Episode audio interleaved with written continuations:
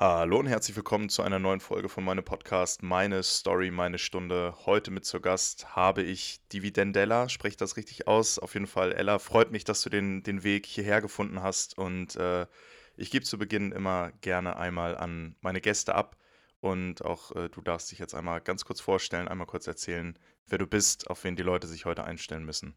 Und äh, ja, the stage is yours. Ja, danke Felix für die Einladung. Ich freue mich sehr, hier zu sein. Vielleicht kennt mich ja der eine oder andere von Instagram. Ich bin die Ella 27, mittlerweile seit acht Jahren an der Börse und teile seit, ich glaube, zwei Jahren ungefähr so meine Börsenerfahrung auf Instagram. Ich bin es seit ja fast zehn Jahren so ein bisschen in dem Aktienthema drin, weil ich vor neuneinhalb, zehn Jahren eine Bankausbildung angefangen habe und gezwungenermaßen beschäftigt man sich da so ein bisschen mit dem Thema. Es hat dann aber bis 2015 gedauert, bis ich dann meine erste Aktie gekauft habe. Habe danach noch BWL studiert. Das heißt, so ein kleines bisschen habe ich auch andere Einblicke außerhalb von meinen persönlichen Erfahrungen an der Börse da gewinnen können. Und ich bin jetzt seit ein paar Jahren als Projektmanagerin unterwegs, arbeite jetzt aktuell in Frankfurt.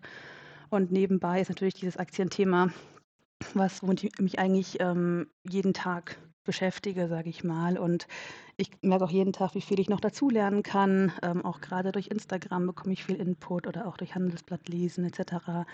Weiterbilden. Ich habe den Chartsekte Newsletter zum Beispiel abonniert und bin in der Trading-Gruppe von Frau Kilian von der Chart Hero hier auf Instagram auch unterwegs. Also ich kriege da wirklich täglich ziemlich viel Input und umso mehr ich mich damit beschäftige, desto mehr macht mir das Thema auch eigentlich Spaß. Ja, vielen Dank erstmal äh, auch für den Einstieg.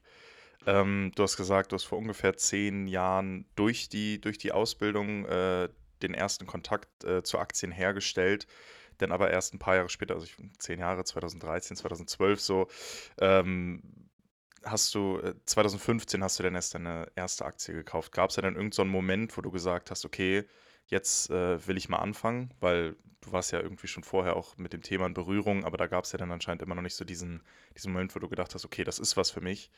Äh, was, was war so dieser Moment oder gab es überhaupt so einen Moment? Ja, es gab so einen Moment und da habe ich zum Geburtstag von meinen Eltern eine, ja, ich sag mal, größere Summe, also ist ja relativ, aber auf jeden Fall eine Summe, bei der es sich rentiert hat zu investieren, habe ich geschenkt bekommen und ich dachte, hm, jetzt habe ich ja durch die Ausbildung auch schon ein bisschen gespart etc. und das Geld liegt einfach nur rum. Damals war ja auch absolute Niedrigzinsphase. Also es lag wirklich Mhm. einfach nur dumm rum, das Geld. Und ähm, ja, ich glaube, du gehst nachher später nochmal ähm, bestimmt darauf ein, was meine erste Aktie war. Ich kann nur schon mal so viel verraten. Ich konnte damals bei der Bank wirklich bei jedem aufs Konto schauen. Ich habe bei meinen Großeltern mal geschaut und habe gesehen, die hatten auch Aktien. Ich hatte wirklich keine Ahnung damals. Ich hatte einfach eine Geldsumme X und dachte, ach komm, ich kaufe mal zwei, drei Aktien. Mhm. Und meine erste Aktie habe ich eben auf diese Art und Weise gefunden. Okay, super interessant. Also das, das altbewährte einfach, was von den Großeltern herkommt, ja. äh, dann denn nochmal gekauft? Sag ruhig gerne äh, äh, jetzt, was, was deine erste Aktie denn war. Ja, das war Philip Morris, ein Tabakkonzern. Hm. Ich halte die bis heute. Also da kann man ja moralisch gesehen davon halten, was man möchte. Ich finde einfach die Dividendenrendite gut. Also die Performance ja. hat mich eigentlich auch noch nie enttäuscht. Ich meine, das geht jetzt nicht to the moon oder so, aber ich halte die jetzt seit ja fast acht Jahren und kann sagen, also die Dividendenrendite von ungefähr 4 bis 5 Prozent mal 8 ist halt schon über die Jahre ein bisschen was zusammengekommen. Ja. Ja, das ist ja dann auch, also das ist ja dann immer die, die Dividendenrendite, die es gerade gibt, aber du hast wahrscheinlich dadurch, dass du die ja auch schon früher gekauft hast, eine bisschen bessere Personal-Rendite, äh, ne? Also eine persönliche Rendite ja. ist ja wahrscheinlich auch dadurch ein bisschen höher. Das ist ja auch äh, irgendwie immer ganz schön. Äh, zu diesem Thema nur ganz kurz einmal, weil du meintest, da kann man moralisch von halten, was man möchte. Äh, es ist dann natürlich auch immer die Frage, inwiefern unterstützt man die Unternehmen, die man denn in die Aktie investiert, gerade als äh, Privatanleger mit ne, seinen doch eher geringen Beträgen im Vergleich dann irgendwie zu großen Investmentbanken. Äh, Banken, äh, oder wie viel sehr unterstützt man denn so ein Unternehmen, wenn man die Produkte oder ähnliches konsumiert? Also das ist immer, muss natürlich, wie gesagt, jeder selbst wissen, aber da finde ich dann immer ja, gerade mit den Beträgen, die, mit denen der Otto-Normalverbraucher investiert, ist das dann doch äh, eher, ja, nicht, äh, nicht äh, zu bedenken oder ist ja nicht maßgeblich dann am Erfolg des Unternehmens des Ja. Unternehmens beteiligt. Ja, ich Ja, denke mir ähm halt auch, wenn ich die Aktie nicht kaufen würde, würde sie sich ja irgendwer anders kaufen, von daher. Ja. So funktioniert der Markt, ne? Ja. Ganz leicht. Ja. War das dann die einzige Aktie, die deine Großeltern hatten oder war das deren größte Position einfach? Ähm, sie hatten sicher auch noch andere, aber ich bin damals dann tatsächlich den DAX einfach durchgegangen und habe noch Mhm. Allianz und auch, ähm, Bayer gekauft. Ich habe es Ja. wirklich geschafft, so zum absoluten Höchstkurs April 2015 bei Bayer einzusteigen, Okay. ungefähr 150 €. Also, da sieht man, ich hatte wirklich keine Ahnung. Ich dachte mir: „Ah ja, mit DAX-Werten kann man ja nix falsch machen“, so das Ja. 20-jährige naive Ich. Und ich habe damals, glaube ich, 2.000 € reingesteckt und habe jetzt irgendwann vor 'n paar Monaten oder vor 1, 2 Jahren habe ich, glaube ich, die 700 € rausgenommen, die ich da noch drin hatte, weil ich dann Mhm. gesagt habe, das ich schreibe es jetzt einfach ab, auch wenn's sicherlich schon noch 'n gutes Investment ist. Aber ich hatte einfach keine Lust mehr, mir diese 70 % Verluste anzuschauen Ja. und habe das dann einfach in was anderes umgeschichtet. Ich denke, es gehört auch dazu, einfach mal zu sagen: „Ich trenne mich von irgendwas und fange mit 'ner anderen Aktie neu an.“ Ja, das ist ja auch also nur weil die Aktie ja jetzt auch 'n gutes Investment ist, heißt es ja nicht, dass sie dann vor 7, 8 Jahren 'n gutes Investment war und man die jetzt noch halten muss, wenn man sie Ja. dann gekauft hat. Also, ist auf jeden Fall auch schon mal gut. Das wäre meine nächste Frage gewesen. Du hast ja gesagt, Philip Morris hast du noch gehalten, äh, auch auch seit, äh, 2015. Hast du denn noch so irgendwie die die haben ja gut performt. Also, Philip Morris ist ja, äh, wie du schon meintest, nicht jetzt irgendwie to the moon gegangen, aber ja immer 'ne 'ne stetige ich weiß gar nicht, wie's mit den Dividenden aussieht von der von den Anhebungen, aber auch irgendwo immer 'ne stetige Steigerung. Ähm, hast du irgendwelche Depotleichen rumliegen bei dir noch? Irgendwas, wo du mal viel Verlust gemacht hast, wo du auch bläu blauäugig eingestiegen bist? Hm, tatsächlich wenig. Also, Philip Morris ist die einzige Aktie, die ich, ähm, gehalten habe seitdem. Ich hatte noch, ähm, Daimler, auch von 2015, die habe ich aber Mhm. 2021 dann mit, ähm, Gewinn tatsächlich verkauft. Ich Ja. muss auch sagen, während Corona war ich ja Student. Da habe ich jetzt nicht so oft ins Depot geschaut und ich glaube, sonst wäre ich auch ausgerastet. Also, wenn Daimler irgendwie bei 25 € stand Ja. und ich hatte den Einstiegskurs von 71. Ähm, deswegen habe ich mich auch dann damals davon getrennt, aber sonst habe ich eigentlich nichts mehr von damals, ne. Ja, okay. Das ist ja auch mega gut. Also, es gibt ja immer noch ich ich habe auch so 'n Mahnmal noch bei mir, äh, im im Depot liegen, äh, was aber auch irgendwie schon bei minus 100 % ist, auch eigentlich von der Börse. Es muss nur noch irgendwie ausgebucht werden.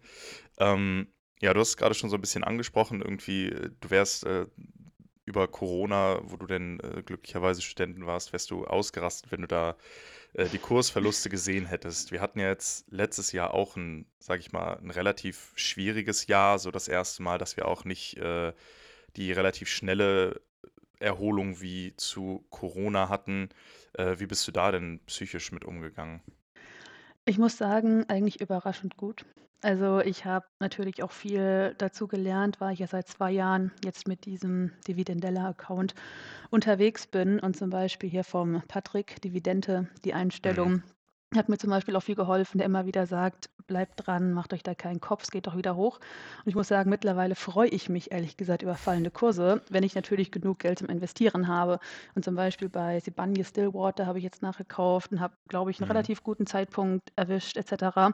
Ich muss aber sagen, als es so im Mitte Juni letzten Jahres so runterging, habe ich dann schon mal für 2, 3 Wochen so die Depot-App vom Startbildschirm verbannt, weil ich gesagt habe: „Ich habe keine Lust, da mehr reinzugucken. Es bringt ja auch nichts.“ Ja. Habe die aber dann nach, ja, kurzer Zeit, ähm, wieder nach vorne verschoben und sonst konnte ich eigentlich gut damit umgehen.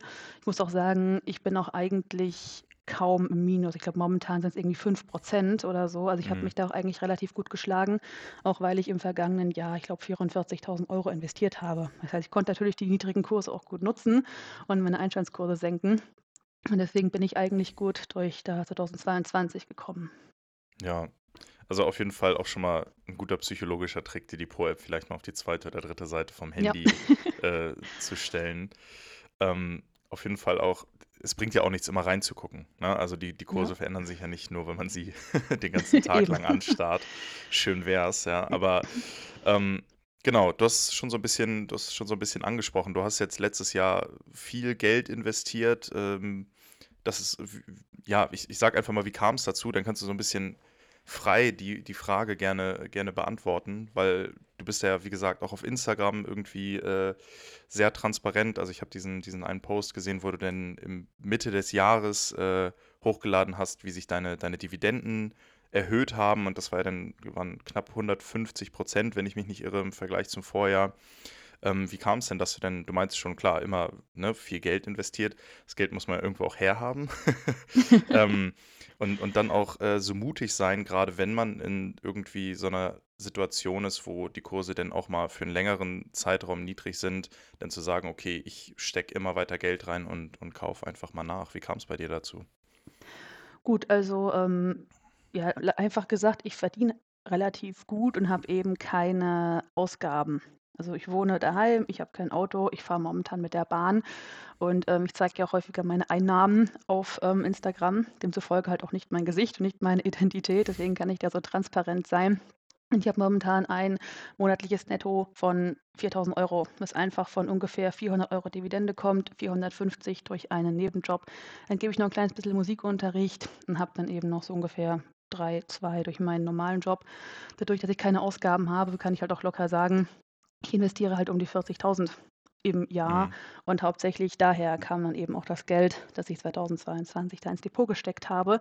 Und es macht so ein kleines bisschen süchtig zu sehen, man bekommt Dividende, es wird immer mehr.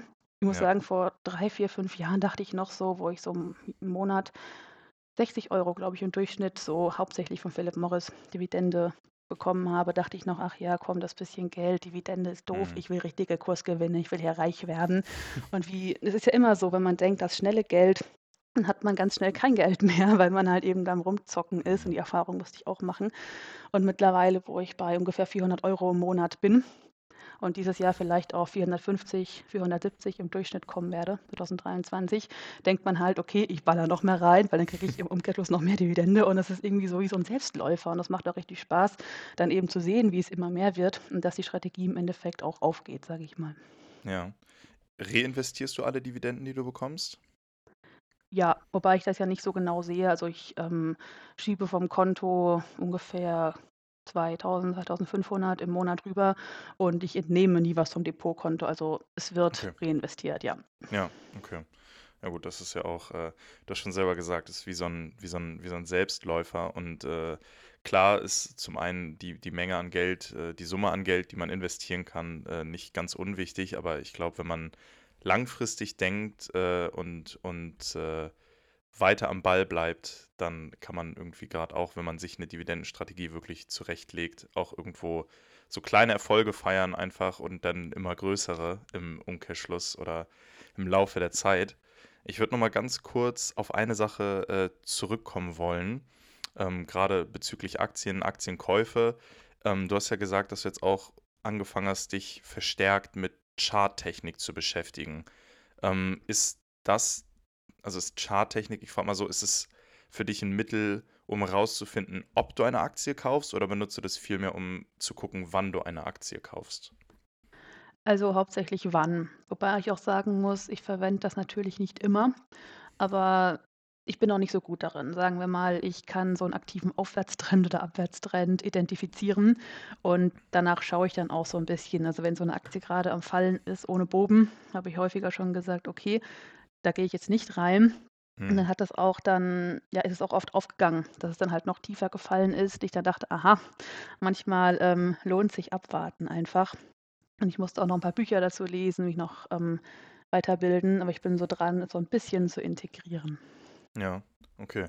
Finde ich mega, mega spannend das Thema, weil ich habe mich damit noch so gar nicht beschäftigt. Ich bin auch mehr so dieser ja, klassische passive Anleger, Anleger mit einem, mit einem ETF-Portfolio, einfach auch, weil bei mir, also ich bin auch noch Student, äh, ist, würde ich sagen, sind auch einfach noch nicht die finanziellen Ressourcen da, um sich ein breit aufgestellt, also ein Portfolio aufzustellen, was breit genug ist oder zumindest für, für mein Risikoempfinden äh, breit genug aufgestellt ist, äh, ohne dann halt irgendwo ganz viele kleine Werte zu haben, die dann im Endeffekt kein, kein Gewicht äh, beitragen. Ähm, aber ist denn dann auch, ist Charttechnik sowas, was du denn auch, äh, sage ich mal, normalen oder Anlegern, die nicht ganz so versiert sind, was jetzt äh, Dividenden oder Aktien speziell angeht, würdest du das dann trotzdem noch äh, weiterempfehlen, dass sich jeder damit mal beschäftigt? Grundsätzlich schon. Also, ich denke, um halt wirklich gut darin zu werden, braucht man dann, wie viele Trader sagen, schon ein paar Jahre. Also, es kommt ja auch immer drauf an, worauf man es anwenden will. Wenn ihr sagt, man tradet richtig, ich kaufe ja ab und an mal so 'n paar K.O.-Zertifikate. Ich bin da ja auch in der einen oder anderen Mhm. Gruppe, wie ich schon gesagt habe. Ich denke grundsätzlich, jeder, der Lust hat, sich damit zu beschäftigen ähm, ich meine, es schadet nicht, so 'n bisschen, ja, noch 'n anderen ein paar andere Indikatoren, sage ich mal, bis auf Kennzahlen zu Ja. verwenden, bevor man wo einsteigt. Ja, es wird ja auch immer immer so verteufelt, dieses diese Charttechnik und so, weil viel auch mit diesem ganz kurzfristigen Traden irgendwie verbunden ist, denn so innerhalb weniger Stunden viel Geld hin und her zu schieben. Aber ich Mhm. meine auch, ich bin mir jetzt mit dem Namen nicht ganz sicher, deswegen ich will nichts Falsches erzählen, aber es gibt auch auf jeden Fall 'n Wikifolio von 'nem Trader, der irgendwie die Nummer 1 Performance hat seit Jahren und der sich halt auch, äh, viel mit mit Charttechnik und so beschäftigt. Also, es gibt wohl irgendwo, äh, auch ich ich kann da nicht so viel zu sagen, aber es gibt da ja auch, äh, auf jeden Fall valide valide Anwendungsmöglichkeiten und wie du meintest, sich das anzugucken, tut ja irgendwie auch nicht weh, ähm, Ja. und einfach mal den Horizont 'n bisschen zu erweitern. Ich würde noch mal zurückkommen auf, äh, 2022, ähm, Mhm. weil du du meintest ja, du hast angefangen, äh, oder nicht angefangen, viel Geld zu investieren, aber du konntest viel Geld investieren. Ich habe irgendwo noch im Hinterkopf, dass du auch den den Job gewechselt hast. Ist das richtig? War das Ja. 2022 oder schon früher? Ne, das war vor 4 Monaten jetzt. Ja. Genau, ähm, warum hast du die, äh, Entscheidung denn getroffen? Wie kam's denn dazu, dass du gesagt hast: „Okay, ich muss irgendwie aus meinem alten Job raus“, weil du ja auch, äh, davor schon, äh, mit dem Investieren irgendwie gut vorangekommen bist und, äh, immer mehr Geld investieren konntest und das ist ja dann normalerweise sagen viele dann ja: „Okay, ich habe jetzt irgendwie meinen Job, ich habe da 'ne gewisse Sicherheit, ich ich kenne das Umfeld.“ Äh, was hat dich denn dazu bewegt, jetzt den den nächsten Schritt zu machen und, äh, ja, den Job zu wechseln? Ich muss sagen, es gab eigentlich mehrere Gründe. Es war jetzt der 1. Job nach meinem Studium und ich war bei so 'nem kleinen Mittelständler hier in meiner. Region und, ähm, ein Punkt war zum Beispiel, man hat eben also, ich habe keine Rückendeckung von den Vorgesetzten gehabt, weshalb ich mich halt auch nie weiterentwickeln konnte. Es ist schön, so 'n bisschen leicht verdientes Geld zu bekommen, ähm, indem man halt bisschen die Zeit absitzt und so in der Komfortzone ist. Und das habe ich so jetzt 2 Jahre gemacht gehabt oder 1 1/2 und dann wurde ich halt schleichend unzufrieden, weil ich sehe ja auch zum Beispiel im Umfeld, alle machen irgendwas, alle kommen voran und ich sitze da, verdiene zwar ganz gut Geld, also, ich habe da 'n Netto gehabt von 2.600 ungefähr und hatte auch so 'n Titel, so 'nen Leitungstitel, sage ich mal so 'n kleines bisschen, Mhm. aber im Endeffekt war das halt so 'n Titel ohne Mittel. Ich konnte nichts machen. Es gab dann Restrukturierungen und, ähm, ich war in einer Branche, die jetzt eben von der Inflation ziemlich gebeutelt ist und war eben der Geschäftsführung relativ nah und einer der Geschäftsführer meinte dann mal so zu mir zwischen Tür und Angel so: „Hm, such dir vielleicht mal 'n neuen Job.“ Und es wurden tatsächlich auch um die, weiß nicht, 80 Leute rausgeschmissen tatsächlich und ich habe weder Kinder noch sonst was, was eben beim Sozialplan jetzt ins Gewicht fällt, um den Job nicht zu verlieren. Und ich wollte ja sowieso gehen aufgrund der neuen Herausforderungen. Mhm. Deswegen haben da verschiedene Faktoren einfach reingespielt, dass ich gesagt habe: „Ich verändere mich jetzt und ich bereue es auf keinen Fall.“ Also, ich habe jetzt im neuen Job eine unglaublich steile Lernkurve. Ist was also, schon relativ ähnlich, aber doch was ganz anderes einfach vom Umfeld her, vom Team her. Der Vorgesetzte ist super, das Team ist super, die Aufgaben sind toll und es gibt noch mehr Geld, was natürlich 'n kleines, ähm, ja, positives Schmankerl ist dabei. Aber ja, ich kann mich echt nicht beschweren. Manchmal muss man einfach springen und was Neues wagen, ja. Ja, ich habe das schon gemerkt. Ist es oder würdest du sagen, das ist auch was, was dich, äh, irgendwie getrieben hat? Du hast ja jetzt schon gesagt, dieses da war dann auch irgendwie 'n Mangel an Aufgaben. Du bist auch, äh, im Aktienbereich immer dabei, dich dich fortzubilden. Ist es so was, was dir auch wichtig ist, dass du halt auch versuchst, in dein Humankapital zu investieren und einfach irgendwo, ja, dich selbst immer weiterzubilden? Auf jeden Fall, wobei ich muss sagen, ich bin jetzt nicht der krasse Instagram-Hustler, der hier immer jeden Tag Buch liest und um 6:00 aufsteht und also, ich bin so moderat, so 'ne Mischung aus so 'n bisschen gechillt sein, aber halt trotzdem im Leben weiterkommen. Ich sage jetzt Ja. zum Beispiel, ich gehe zwei dreimal die Woche zum Sport. Ich lese momentan 'nen Roman. Ich gebe mir dafür 'n Monat Zeit et cetera. Also, natürlich möchte ich nicht stehen bleiben, aber ich würde sagen, das Bild ist 'n bisschen unrealistisch von der Person, die da wirklich jeden Tag 100 % gibt und immer nur Mhm. durchzieht.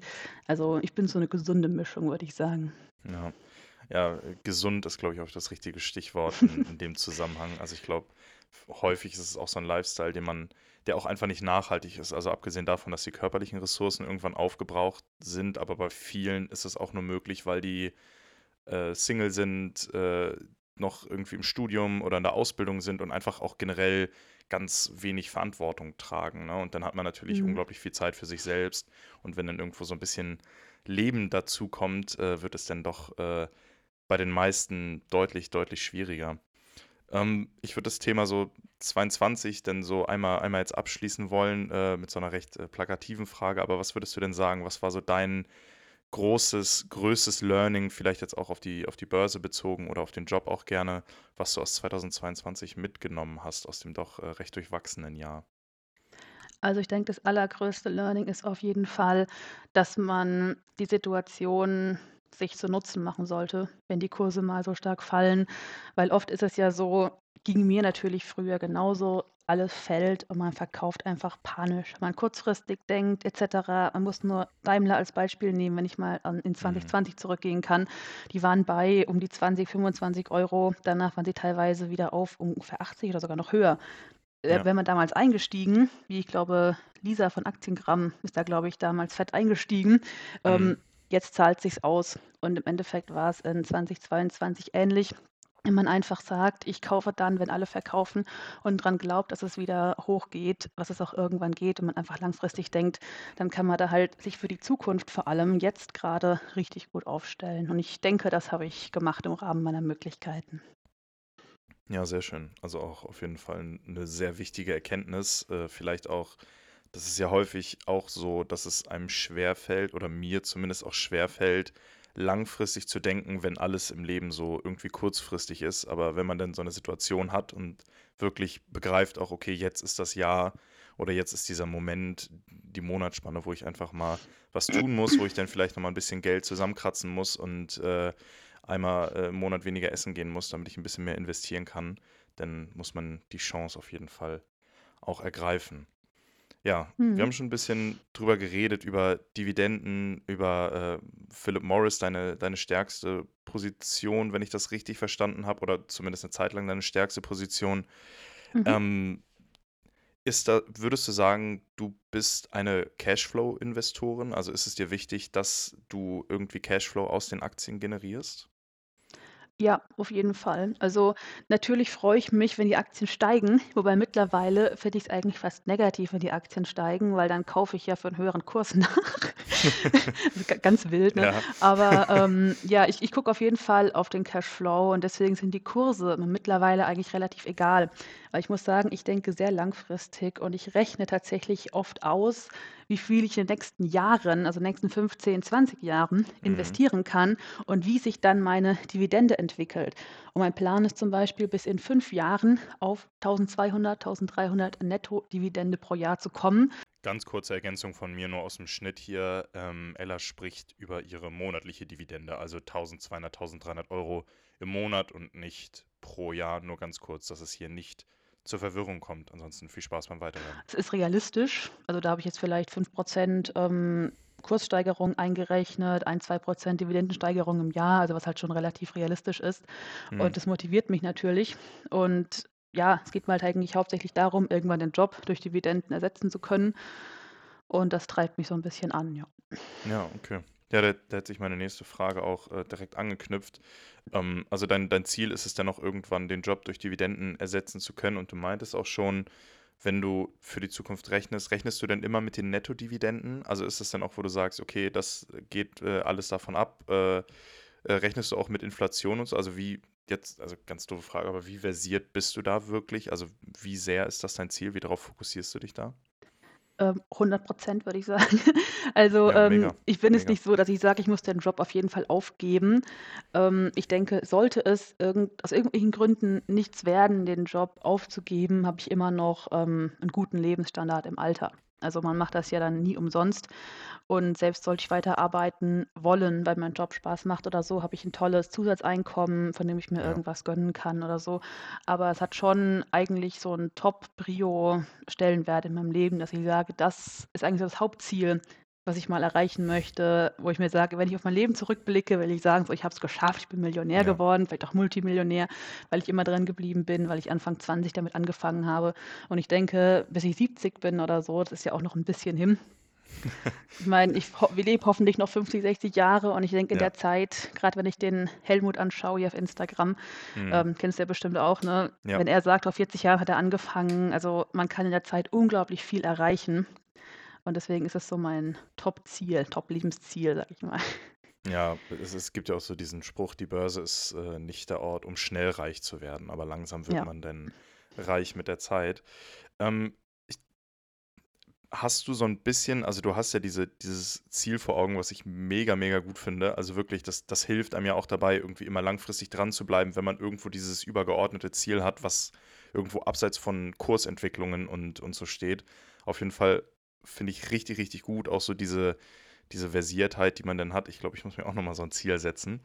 ähm, aber äh, hast du dadurch so ein, so ein bisschen das Gefühl, dass es auch sein könnte, dass du so ein bisschen, ja, ich sag mal auf Englisch, biased, also dass du so ein bisschen einfach dich zu sehr dann auf diese Dividendenstrategie äh, konzentrierst oder weißt du ganz genau, okay, das ist mein Ziel, das ist so irgendwo der emotionale Antrieb, aber bei Aktien bin ich dann komplett rational.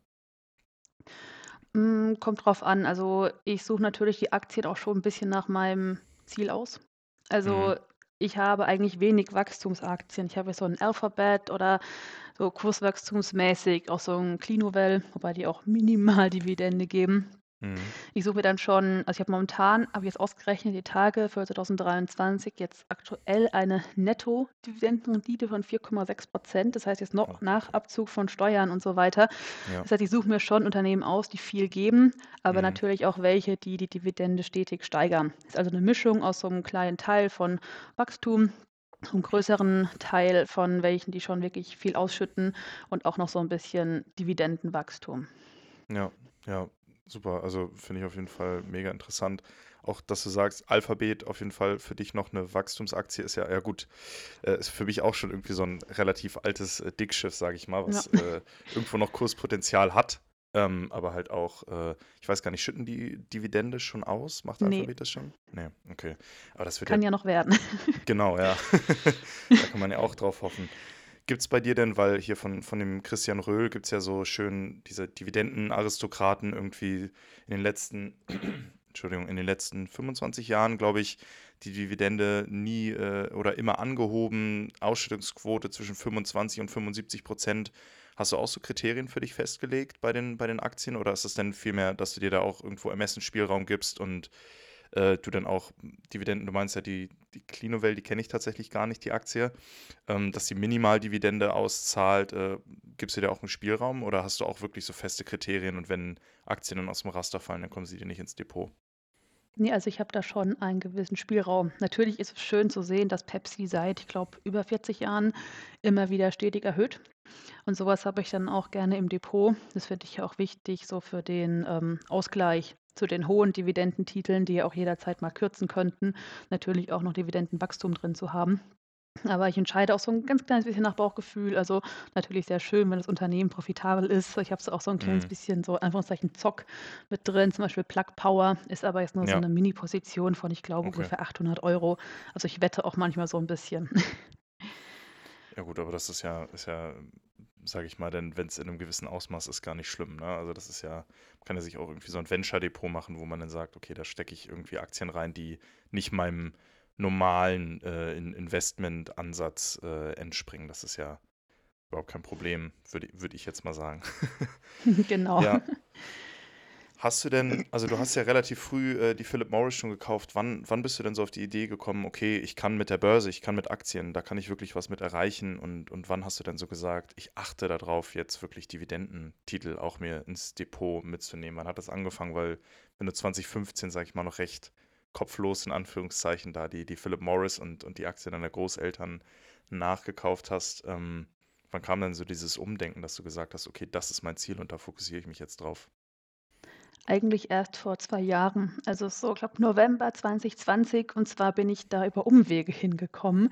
Ich habe mir, warum auch immer, Twitter runtergeladen, dann musste ich da Ja. Interessen angeben und dann wurde mir so 'ne Finanzbubble angezeigt. Ich bin da immer tiefer eingetaucht und habe irgendwann gemerkt: „Aha, das gibt's auch auf Instagram.“ Also, ich habe mich davor noch nie mit Finanzaccounts auf Instagram beschäftigt und habe dann gesehen: „Hoppla, da gibt's ja richtig viel Input et cetera.“ Und dadurch, dass ich jeden Tag da unterwegs war, habe ich dann gesehen, mhm, Dividendenaktien, schön und gut. Und muss sagen, ich hatte vor 1,5 Jahren 150, 170 Aktien im Depot, weil ich Oh, okay. irgendwie gesehen habe: „Oh, die haben 'ne hohe Dividendenrendite Ja. und die auch und oh, die haben 10 % oder“ und ich habe überall Sparpläne gemacht. Ich hatte irgendwie, keine Ahnung, wie viele Sparpläne, 100 oder so.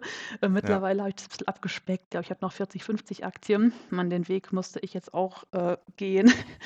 Ja. Aber ich würde sagen, mittlerweile habe ich meine Strategie eigentlich ganz gut gefunden, wobei ich ab und an natürlich noch Anpassungen vornehme. Aber ich würde sagen, es hat sich ja schon ziemlich gefestigt in den letzten 2 Jahren. Ja. 100 Aktien auszusortieren, da muss man auch erst mal, äh, wirklich den Mumm zu haben. Also, das ist ja dann schon ordentlich, einmal das Depot wirklich aufzuräumen, einmal einmal richtig durch. Ja, Ja. wobei es ging schleichend, muss ich sagen. Es hat sich halt so ergeben, dass ich dann irgendwann gesagt habe, ich fokussiere mich zum Beispiel auf Imperial Brands oder jetzt Clinuvel, wo ich in beiden ungefähr 7.000 drin habe oder so 'n paar deutsche Werte, die ich dann auf 4.000 aufstocke, wie Allianz oder Post, wo ich dann Mhm. wirklich gezielt Nachkaufschancen bei gewissen Werten erkannt habe und das Geld so nach und nach dann da reingeschoben habe. Ja, ja, okay. Ja gut, aber das ist dann ja auch, äh wenn es Hauptsache das Geld bleibt im Depot, sage ich immer, ne? Also, nicht irgendwie Genau. rausnehmen und für andere Dinge verwenden, in welchen Aktien. Das muss ja natürlich jeder jeder selbst entscheiden. Kannst du oder möchtest du mal so 'n paar Kriterien, nach denen du Aktien aussuchst, äh, erzählen? Also, wir haben ja eindeutig ist Dividende müssen sie ausschütten, das muss irgendwie drin sein. Denn, äh, klar, man kann keine Dividende ausschütten, wenn man, äh, noch keinen Gewinn macht. Das heißt, Profitabilität ist wahrscheinlich auch 'n großer Punkt. Ähm, gibt's denn so noch gewisse andere Kriterien, auf die du schaust? Also, ich habe mich jetzt im letzten Jahr so 'n bisschen, vor allem durch hier die Chartsekte und den Adrian, mit dem Aufwärtstrend befasst. Also, Mhm. davor hatte ich mal Aktien, die da irgendwie komplett rumgedümpelt sind und mittlerweile schaue ich auch, dass ich da 'n bisschen drauf achte, zum Beispiel Union Pacific oder ich glaube Linde, hat ja, glaube ich, auch 'n langfristigen Aufwärtstrend. Ja. Und da mische ich eben auch wieder unter, dass ich sage, ich habe einige Aktien, die haben eben 'n langfristigen Aufwärtstrend. Dann habe ich aber eben halt auch Sachen wie Imperial Brands oder so, die halt in den letzten Jahren von über 50 auf 20, 25 jetzt grade gefallen sind. Also, es ist wie immer so 'ne bunte Mischung und ich denke, grade in meinem Depot, die Mischung macht's irgendwie. Ja, ja. Ja, das ist ja auch immer nicht äh, nicht ganz unwichtig.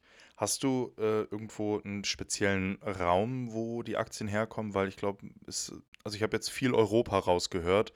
Ähm, bist du denn auch also, grade im letzten Jahr hat ja auch irgendwo Amerika das Depot gestärkt oder halt wirklich so klassische Value-Titel, also Aktien, die einfach schon, äh, in diesen kl klassischen Kennzahlen sehr gut dastehen. Äh, bist du denn auch auch noch in Amerika, äh, drin? Ja, auf Oder jeden als Fall. als Also, ja.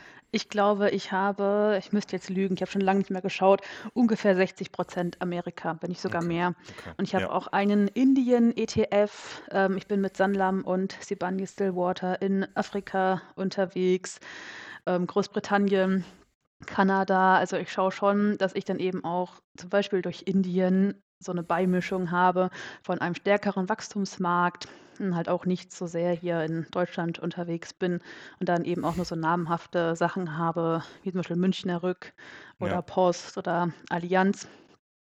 Ja, aber ich würde sagen, ich bin auf jeden Fall hier stark Richtung Amerika unterwegs. Okay, ja. Ja, Deutschland und Wachstumsmarkt geht ja leider nicht mehr so leicht in einem Satz unterzubringen. Ähm, ja, aber gibt's ja auch ist ja dieser dieser Home Bias, den den viele Anleger ja auch hatten, war bei mir zu Beginn meiner Aktienkarriere in Anführungsstrichen, äh, ganz ähnlich, weil das irgendwo ja auch was zum Anfassen ist, ne? Also, man hat die meisten Unternehmen irgendwie schon mal gesehen oder zumindest gehört und und kriegt die im Alltag dann auch irgendwie prominent mit. Ähm, Ja. das ist ja dann doch für viele für viele recht, äh, interessant. Mhm. Ich merke das Ähm immer bei meinem ja. Schwiegervater, der bei Aktien immer nur fragt: „Wo steht grade der DAX?“ Ja. Ja, da das ist auch also, ich ich habe auch in meinem in meinem Umfeld wenn ich Leut, Leute versuche, von Aktien zu begeistern, nee, ich bin so missionarisch, bin ich nicht unterwegs, aber wenn ich dann auch mal irgendwie auf das Thema komme, wo man zwangsweise ja irgendwie immer so hinkommen kann, wenn man möchte, ist es dann häufig auch so, dass die meisten Leute schon den Dow Jones nicht mehr kennen oder den S&P 500 oder so, die ja doch Mhm. international gesehen um einiges, ein höheres Gewicht haben als denn unser, unser heimischer Ja. DAX, der jetzt auch zwar um 10 Werte erweitert wurde, aber ja, auch 40 Mhm. ist ja nicht, äh, nicht ganz so viel. Ja. Ja, wir, wir, wir sind schon ein bisschen äh, da drauf gekommen, als wir so über dein, dein Ziel geredet haben und du meintest auch schon irgendwie gerne mal äh, den, den Job äh, durch Dividenden ersetzen und im Endeffekt dann auch äh, hast du von Millionärsein gesprochen. Das ist äh, auf jeden Fall auch, was bei mir äh, im Kopf ist. Also ich habe auch ein ziemlich genaues Ziel und so, jetzt nicht durch Aktien, aber dass ich halt auch gerne Millionär werden würde, je nachdem. ähm, ich habe mich mal, also das ist für mich immer eine große Frage gewesen. Ich habe mich mit dem Thema Geld immer recht viel auseinandergesetzt, weil ich wollte irgendwie nie, dass auch gerade durch das Investieren Geld so komplett mein Leben bestimmt, bis mir dann irgendwie bewusst geworden ist, wenn ich mich nicht mit meinem Geld beschäftige, bestimmt Geld ungewollt mein Leben, ohne dass ich mich damit beschäftige, sondern weil ich äh, irgendwie Sorgen dadurch habe. Was ist denn, wie siehst du denn Geld? Also ich habe das jetzt mal so aufgeschrieben, so als, als Mittel zum Zweck oder ist es für dich auch irgendwo so ein, so ein Prestigesymbol? Es gibt ja dieses klassische Fuck you Money, dass man halt einfach so sagen kann, ich habe so viel Geld in der Hinterhand, wenn ich keinen Bock habe, muss ich diesen Job hier nicht machen. Was, was würdest du, was würdest du dazu sagen? Wie siehst du Geld? Hm, interessante Frage. Ähm, ja, also ich sehe es auch so ein bisschen so als Unabhängigkeit. Also, ich habe ja mit Mhm. 18 tatsächlich nach dem Abitur die Ausbildung begonnen. Das heißt, ich war eigentlich früh schon auch unabhängig von meinen Eltern, habe da meine Ja, 600, 700 Euro Ausbildungsvergütung bekommen. Für mich ist es halt so ein bisschen Unabhängigkeit, einfach das kaufen zu können, was man möchte, wobei ich natürlich schon sehr sparsam bin, sonst könnte ich ja nicht mehr so viel investieren. Für mich ja, ist es auch so ein bisschen der Weg zur Freiheit, wobei ich auch sagen muss, es bestimmt mein Leben so gut wie gar nicht. Ich muss auch sagen, natürlich habe ich diese privilegierte Situation, die wahrscheinlich wenige haben, dass ich sagen kann, ich habe wenig Ausgaben, ich kann mich daheim in 'n Auto meiner Eltern setzen, wenn ich wohin fahren möchte. Ich muss dafür nichts ausgeben. Ähm, mache auch sehr günstig Urlaub. Also, die Eltern von meinem Freund wohnen zum Beispiel am Meer, wie man das häufiger in meinen Storys sieht, bin ich da oft in Kiel, kann da also gratis Urlaub machen. Also, deswegen Geld bestimmt ist mein Leben gar nicht so, dass ich sage, ich fahre deswegen nicht mehr in Urlaub oder ich spare nur noch oder ich gebe nur aus. Also, ich würde sagen, auch hier wieder so eine gesunde Mischung aus Sparen, sich ab und an mal was gönnen, ab und an mal essen gehen. ja. Ja, ich würde sagen, ich habe einfach ein gesundes Verhältnis dazu. Ja, ja. Das ist, äh, das zieht sich so ein bisschen durch, so dieses äh, gesunde Verhältnis. Das finde ich immer, äh, immer, nee, äh, aber wirklich, ich finde das gar nicht schlecht, weil es ja häufig auch in die Extreme dann recht schnell geht. Also irgendwie, auch wenn ich jetzt an Frugalität denke oder so, das ist, also finde ich nicht schlecht. Es wäre halt nur nichts für mich. Äh, ich finde das auch irgendwie sowas, was nicht, nicht nachhaltig ist. Und wenn man dann so irgendwie so einen Weg, so einen Mittelweg findet, so den Weg der Mitte, ähm, Ja. wo man dann wirklich schauen kann, okay, das ist auch was, was ich äh, ja über die Jahre auch beibehalten kann. Übrigens, Ja, genau, ich meine, für jeden ja, für jeden funktioniert ja auch was anderes. Also, ich war zum Beispiel mit meinen Eltern schon auf vielen Kreuzfahrten oder Fünf-Sterne-Hotels, weil meine Eltern einfach sagen: „Wir geben halt sonst wenig aus, aber für mhm, uns ist es halt einfach das, wo wir sagen, einmal im Jahr oder zweimal muss das sein.“ Und ich selbst, wenn ich halt selber das Geld ausgeben muss, sage ich halt: „Okay, zu viert reicht auch so ein Airbnb in in 5. Straße hinterm Strand.“ ja, Also, ich ich kenne da so gefühlt alle Seiten. Und je nachdem, wenn halt für einen das Airbnb 2 Kilometer vom Strand weg auch reicht, warum nicht, ne? ja. Ja, dann kann man, kann man das immer noch mit einem schönen Spaziergang verbinden. Genau. Ja, genau, du meinst ja, du machst viel Urlaub am Meer. Ich, ich wohne tatsächlich in Kiel, also ich komme nicht von hier, aber ich wohne hier jetzt Ach seit, ja. seit einigen Jahren. Es ist äh, wirklich, ähm, über die Stadt will ich nicht so viele Worte verlieren, aber der Strand ist natürlich äh, sehr, sehr Mhm. schön, wenn man einfach diese Nähe zum, zum Meer hat. Das ist ja auch irgendwo Lebensqualität und man muss dafür ja auch nicht immer wegfliegen, wenn man es irgendwo auch äh, ja quasi vor der Haustür hat, sage ich mal. Ja. Ja, wir beide, wir kennen uns ja auch äh, über Instagram und oder beziehungsweise, ja, wir haben uns, äh, oder ich kenne dich über Instagram und äh, genau, du hast vor zwei Jahren deinen Instagram-Account angefangen, meintest du. Was, was war dein Gedanke dahinter? Warum hast du angefangen mit Instagram? Gute Frage. Also, ähm, ich wollte einfach gerne diese Reise von mir teilen, weil's mir auch einfach Spaß macht und total oft bekomme ich auch Nachrichten, dass Leute richtig motiviert sind. Mal ab und an schreibe ich in der Story Mhm. so: „Bleibt dran, lasst euch nicht unterkriegen.“ Und dann erreichen mich auch relativ viele Nachrichten. Ich würde sagen, jeden Tag schon so um die 20 mittlerweile bei meinen 2.200 Followern von Leuten, die auch Fragen haben. Und ich habe ja auch am Anfang sehr viele Fehler gemacht, ne? Zum Beispiel hier 2.000 € einfach mal in Bayer gesteckt, weil ich dachte Ja. so, ne? Und dachte, vielleicht kann ich ja auch meine Learnings weil da war ich immerhin dann schon so 6, 6,5 Jahre dabei, vielleicht kann ich das ja auch irgendwie weitergeben und den Leuten so 'n bisschen, ja, die Anfängerfehler vermeiden. Also, mein primäres Ziel ist jetzt nicht damit irgendwie Geld zu verdienen. Also, ich bin auch nicht selbstständig mit Instagram. Mhm. Ich mache das einfach so aus Spaß und manchmal dauert's halt auch 2, 3 Wochen, bis ich wieder mal 'n Post hochlade. Also, ich bin jetzt auch nicht so konsequent dabei, aber wenn ich mal Spaß dran habe, dann lade ich mal was hoch oder beantworte Nachrichten, kommentiere irgendwo. Ja. Ja, du hast ja auch schon so 'n bisschen darüber geredet, dass du auf Instagram dann so das 1. Mal so zu diesen Dividendenaktien auch gekommen bist oder über diese diese, ja, Fintwit, Instagram-Bubble irgendwie. Ähm, hat dir das denn auch, äh, geholfen, so 'n bisschen so 'n bisschen dran zu bleiben, am Ball dran zu bleiben? Weil man hat ja dann doch, wenn man grade in diese Blase kommt, sehr viel Input, sehr viel Positiven, auch sehr viel Bullshit, sage ich jetzt mal ganz salopp. Ähm, aber hat dir das auch irgendwo dann geholfen, dass du denn selbst auch Ansprechpartner warst, dich irgendwo du meinst ja 20 Nachrichten am Tag, das ist ja schon sehr ordentlich, aber dann halt auch irgendwo dich selbst immer informiert informieren musst, informiert sein musst. Ähm, hat dir das auch irgendwie geholfen? 'N bisschen. Also, wobei mehr als Content-Konsument als als Creator. Also, grad in dieser Phase vorm halben Jahr, wo eben alles relativ gefallen ist und ich dann dachte so: „Ich habe grade überhaupt keine Lust mehr“, habe ich mich dann Mhm. doch auch durch den Content von anderen wieder 'n bisschen besonnen und mir gedacht: „Okay, es ist alles gefallen, jetzt investieren et cetera.“ Weil teilweise dachte ich mir echt so: „Vielleicht geht's ja noch weiter runter“ und hatte keine Lust mehr. Und es hat mich dann auch so 'n bisschen ja, mir 'n bisschen unter mich unterstützt, mir 'n bisschen geholfen, da am Ball zu bleiben. Ja.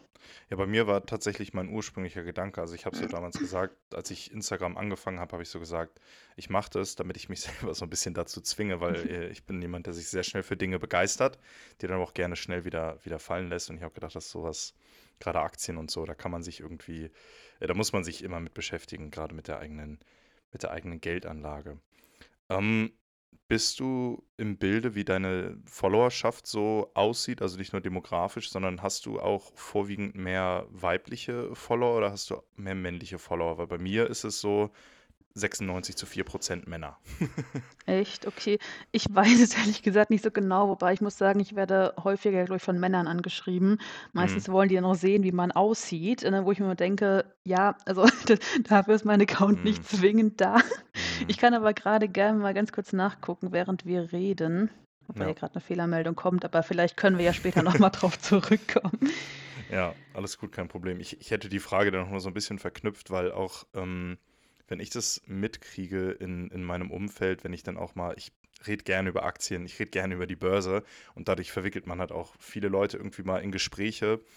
Ich bekomme das mit, dass ich, wenn ich irgendwie mit mit Freunden da drüber rede, dass es dann häufig schon so ist, so: „Ja, ich habe irgendwie mal 'n Fonds bei der Sparkasse oder Deutsche Bank oder so mir gekauft oder wurde mir mal irgendwie empfohlen oder so.“ Ähm, ich kriege das bei den den meinen Freundinnen, äh, häufiger mit, dass es dann in 'ne ganz andere Richtung geht, äh, was was so ja, was so Geld und eigene Kontrolle übers Geld geht. Also, es ging so weit, dass dann eine auch meinte: „Ja, bei mir meine Eltern noch irgendwie so die die Vollmacht übers Konto. Also, ich bin da irgendwie gar nicht so viel am Machen.“ Ähm, wie also, das sind natürlich nur meine persönlichen Erfahrungen. Ich will davon jetzt auch nicht auf die große Masse schließen, aber es ist ja doch so, dass dass grade, ja, Frauen irgendwo so 'n bisschen weiter entfernt von der Geldanlage sind. Äh, ist dir das auch so aufgefallen oder beziehungsweise wie bist du überhaupt, äh, zum Investieren gekommen außerhalb von, äh, ja, deinem Studium jetzt? Gut, also, wie gesagt, ich hatte einfach Geld rumliegen und dachte mir: „Jupp, ich stecke das jetzt in Aktien.“ Und dann hatte ich die Aktien irgendwie und dann hat sich das dann irgendwie so ergeben bei mir vor 2 Jahren, dass ich Ja. dann dachte: „Jetzt habe ich die Aktien, ich habe mich dafür interessiert und wer macht nicht gerne Geld“, ne? Ich muss aber sagen, so zum 1. Teil der Frage, ähm, in meinem Freundeskreis beschäftigt sich halt gefühlt niemand mit Finanzen. Die haben Mhm. alle so ihren Job, sei es irgendwie Erzieher oder in der öffentlichen Verwaltung und leben so von der Hand in den Mund, sparen ein bisschen. Das heißt, ich habe da schon mal ordentlich aufgeräumt und 2, Mhm. 3 Leute haben jetzt ein Depot bekommen, ähm, das ich auch so ein bisschen verwalte. Also, natürlich erkläre ich denen dann auch, was ich da gerade mache et cetera. Ja. Und die wollen das dann auch wissen, wenn ich davon erzähle, aber da ist auch noch sehr viel Überzeugungsarbeit. Also, ich habe eine Freundin, die sagt: „Ja, mein Vater ist halt Vermögensverwalter, der macht das halt irgendwie.“ Und dann Mhm. habe ich noch einen Bekannten, der mir da ganz stolz erzählt hat, bei der Adler, ich glaube Fashion Group oder so, ähm, habe ich ein ganzes Monatsgehalt versenkt, weil die insolvent gegangen sind. Also, ähm, wo ich auch Ja. gesagt habe: „Du, ich glaube, das ist nicht so nachhaltig.“ Ähm, ich versuche immer so ein bisschen, das meinen Freunden näher zu bringen und sage einfach: „Hier, macht einen Sparplan fürs Alter, auch wenn ihr bei eurer Sparrate, bei eurem Gehalt keine Millionäre werdet. Euch wird es im Alter einfach besser gehen.“ Ja. Ein bisschen Überzeugungsarbeit brauche ich noch beim einen oder anderen, aber ja, immerhin habe ich schon 3 Leuten ein Depot aufgeschwatzt. Ja.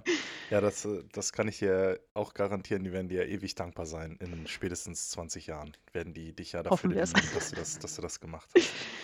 Ja. Ähm, du hast gerade auch gesagt, wenn du angeschrieben wirst, kannst du auch viel Leuten, vielen Leuten helfen, einfach weil du selbst früher auch, auch Fehler gemacht hast. Was wäre so, was wären so deine ja, Top 3 Tipps, sage ich jetzt mal? Du kannst auch nur eingeben, äh, den du jemandem oder die du jemandem em empfehlen würdest, der jetzt gerade versucht, mit dem Investieren anzufangen, sich aber irgendwie noch, noch gar nicht so sicher ist. Also, ich würde sagen, auf jeden Fall Sparpläne. Sich nicht zu viele Gedanken machen, wenn man keine Ahnung hat, einfach so 'n MSCI World Sparplan. Damit Mhm. kann man halt eigentlich nichts falsch machen. Und, ähm, Tipp 2, dass man halt nicht so unterschätzt, was diese Langfrist Langzeitwirkung, ja, einfach macht. Also, dass man die Zeit halt für sich arbeiten lässt, auch wenn ich im Monat nur 100 Euro investiere. Es geht ja drum, dass es einem im Alter also grundsätzlich, ne, dass einem im Alter besser geht. Und viele sagen dann: „Ja, okay, ich habe halt noch 'n bisschen übrig, das, ja, hm, bringt halt nichts. Dann habe ich vielleicht Mhm. 10 Euro Dividende im Jahr“ oder so, dass man einfach jetzt schon anfängt, damit's einem halt später besser geht. Und Tipp 3, dass man wirklich langfristig denkt, auch wenn's jetzt vielleicht 1, 2, 3 Jahre mal runtergehen sollte.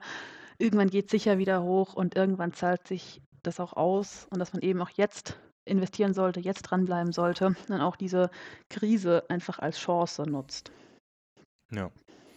Ja, und gerade bei diesem, dass es sich langfristig auszahlt, ist bei Helmut, ich glaube, Wai Waikiki auf, auf Ja. Instagram oder wenn wir das prominenteste Beispiel überhaupt, Warren Buffett, angucken, der irgendwie über 50 Prozent seines Vermögens in den letzten fünf, sechs, sieben Jahren gemacht hat. Also der Zinseszinseffekt, wenn er kommt, dann, dann kommt er auf jeden Fall heftig. Ja.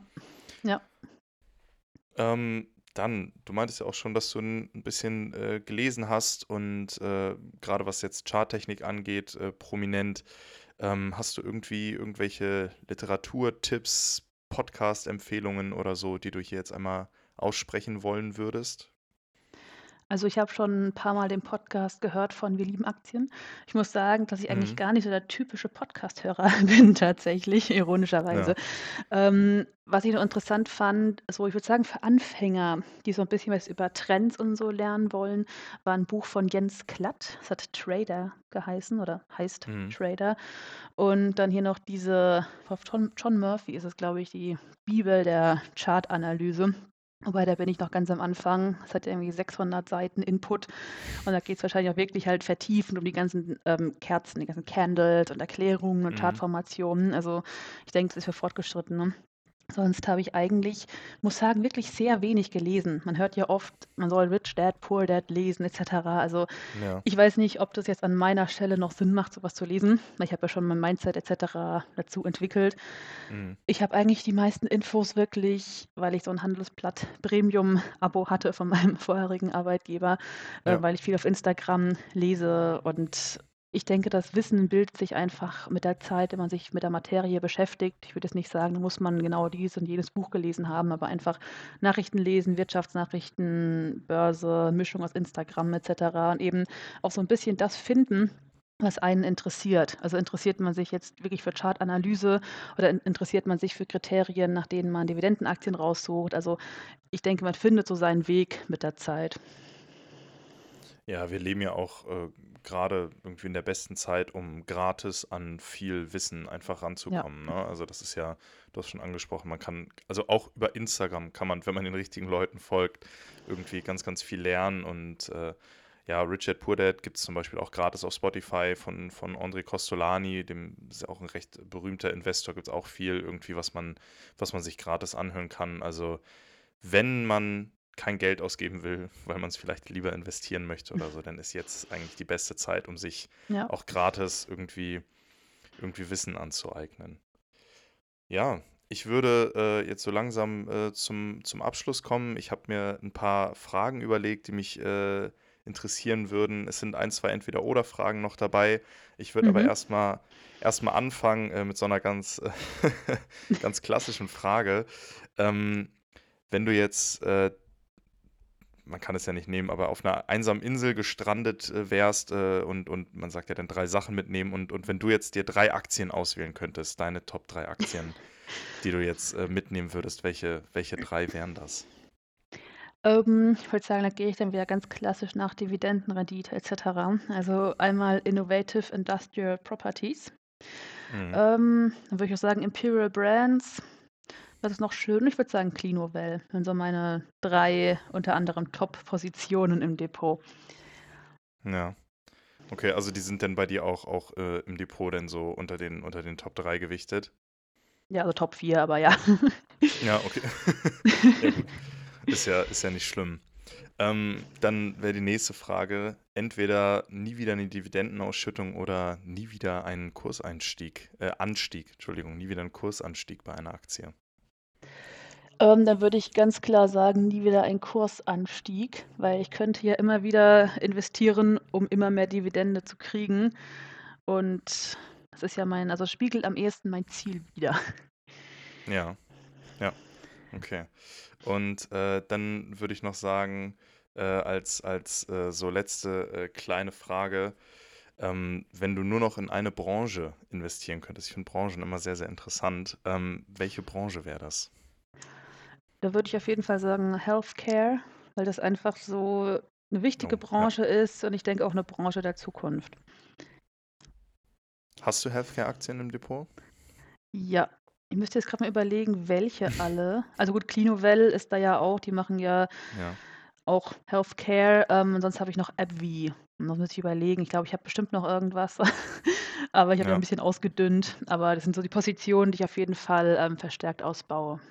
Ja. Ich hätte sofort irgendwie an Johnson Johnson denken müssen. Aber ist das Healthcare? Ich Ja, ich würde schon sagen, hatte ich auch mal, habe ich aber mittlerweile nicht mehr. Mhm. Ja. Super. Also mir hat es äh, sehr, sehr viel Spaß gemacht. Äh, ich bin dir sehr dankbar dafür, dass du hier äh, Rede und Antwort gestanden hast. Äh, du meintest auch äh, im Vorgespräch zu mir, dass es dein erster Podcast hier ist, den du aufnimmst. Ähm, ich bin mega dankbar, du hast das richtig gut gemacht, wenn ich das so sagen darf. Danke. Und ähm, ja, mir jetzt auch äh, mega Freude bereitet. Äh, und dann würde ich dir als Gast einmal gerne die letzten Worte überlassen. Und äh, von mir heißt dann schon mal, macht's gut und äh, macht euch einen schönen Tag. Ja, vielen Dank dir. Das war echt cool. Ich würde direkt noch einen Podcast machen. ja, ich hoffe, ähm, den Hörern hat es gefallen. Schaut gerne mal auf meinem oder auf Felix Profil vorbei. Und ich wünsche euch weiterhin viel Spaß beim Investieren.